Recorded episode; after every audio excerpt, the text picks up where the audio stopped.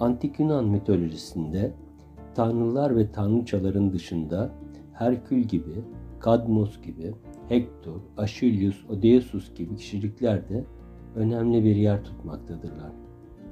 Bunların özellikle hikayeleri Anadolu'da geçen en önemlilerini sizinle paylaşacağım. İlk olarak bizim Herkül dediğimiz Herakles'e değinelim. Antik Yunan mitolojisine göre baş tanrı Zeus adı Akmene olan bir kraliçeye aşık olmuş. Kraliçenin kocasının sarayda olmadığı bir zamanda saraya gelmiş. Kralın kılığında olduğundan ondan kimse şüphelenmemiş. Kraliçe Akmene ile birlikte olmuş ve bu birliktelikten Herkül dünyaya gelmiş.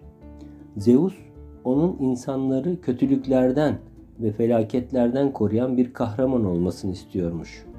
Zeus'un karısı Hera, kraliçe Akmene'den doğan bu çocuğu ortadan kaldırmak istemiş ama başarılı olamamış. Sarayda onu herkes kralın çocuğu zannediyormuş. Zeus uzaktan da olsa onunla ilgileniyormuş.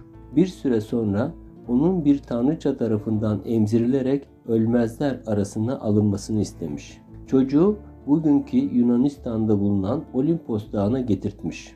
Uykuda olan Hera'nın onu emzirmesini sağlamış. Hera emzirme sırasında irkilince göğsünden dökülen sütler bizim Samanyolu, İngilizlerin Milky Way, İspanyolların Labia Lactea dedikleri takım yıldızı meydana gelmiş.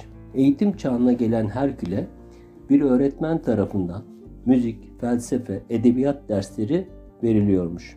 Öğretmeni bir gün onu imtihan etmiş. Önüne pek çok kitap koymuş. Okumak için hangisini seçersin demiş.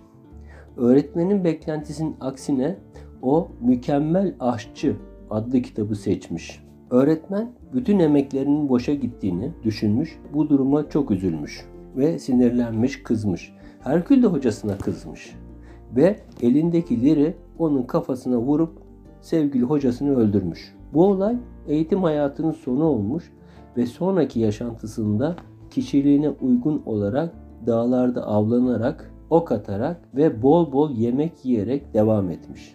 Evlilik çağına gelen güçlü kuvvetli Herkül bir kral kızıyla evlenmiş. Çocukları olmuş. Bir cinnet halinde karısını öldürmüş. Bunun üzerine günahlarından kurtulmak için bir tapınağa gitmiş. Bu korkunç günahtan kurtulabilmesi için 12 görevi yerine getirmesi gerektiğini söylemişler. İnsanlara zarar veren azgın boğayı, ağzından ateş çıkan canavarı, korkunç aslanı öldürmüş. Başka bir görev için Cebel Tarık Boğazı'na gitmiş. O zaman Afrika ile Avrupa birbirine bağlıymış. İki kıtanın arasını açıp okyanusla Akdeniz'in birleşmesini sağlamış.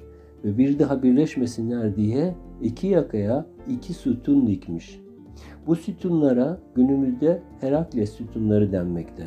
Görevlerden bir diğeri ise Doğu Karadeniz'de yaşayan Amazon kadınlarında olan altın kemeri almakmış. Kendisi gibi arkadaşlarıyla bir gemiyle Çanakkale Boğazı'nı geçip Marmara Denizi'ne gelmiş. Burada kendi adıyla anılan Heraklia şehrini kurmuş. Mite göre burada kaybolan bir arkadaşını ararken bir mağarada karanlıklar ülkesine, Hades'in ülkesine gitmiş. Yani ölüler diyarına gitmiş ve tekrar geri gelmiş.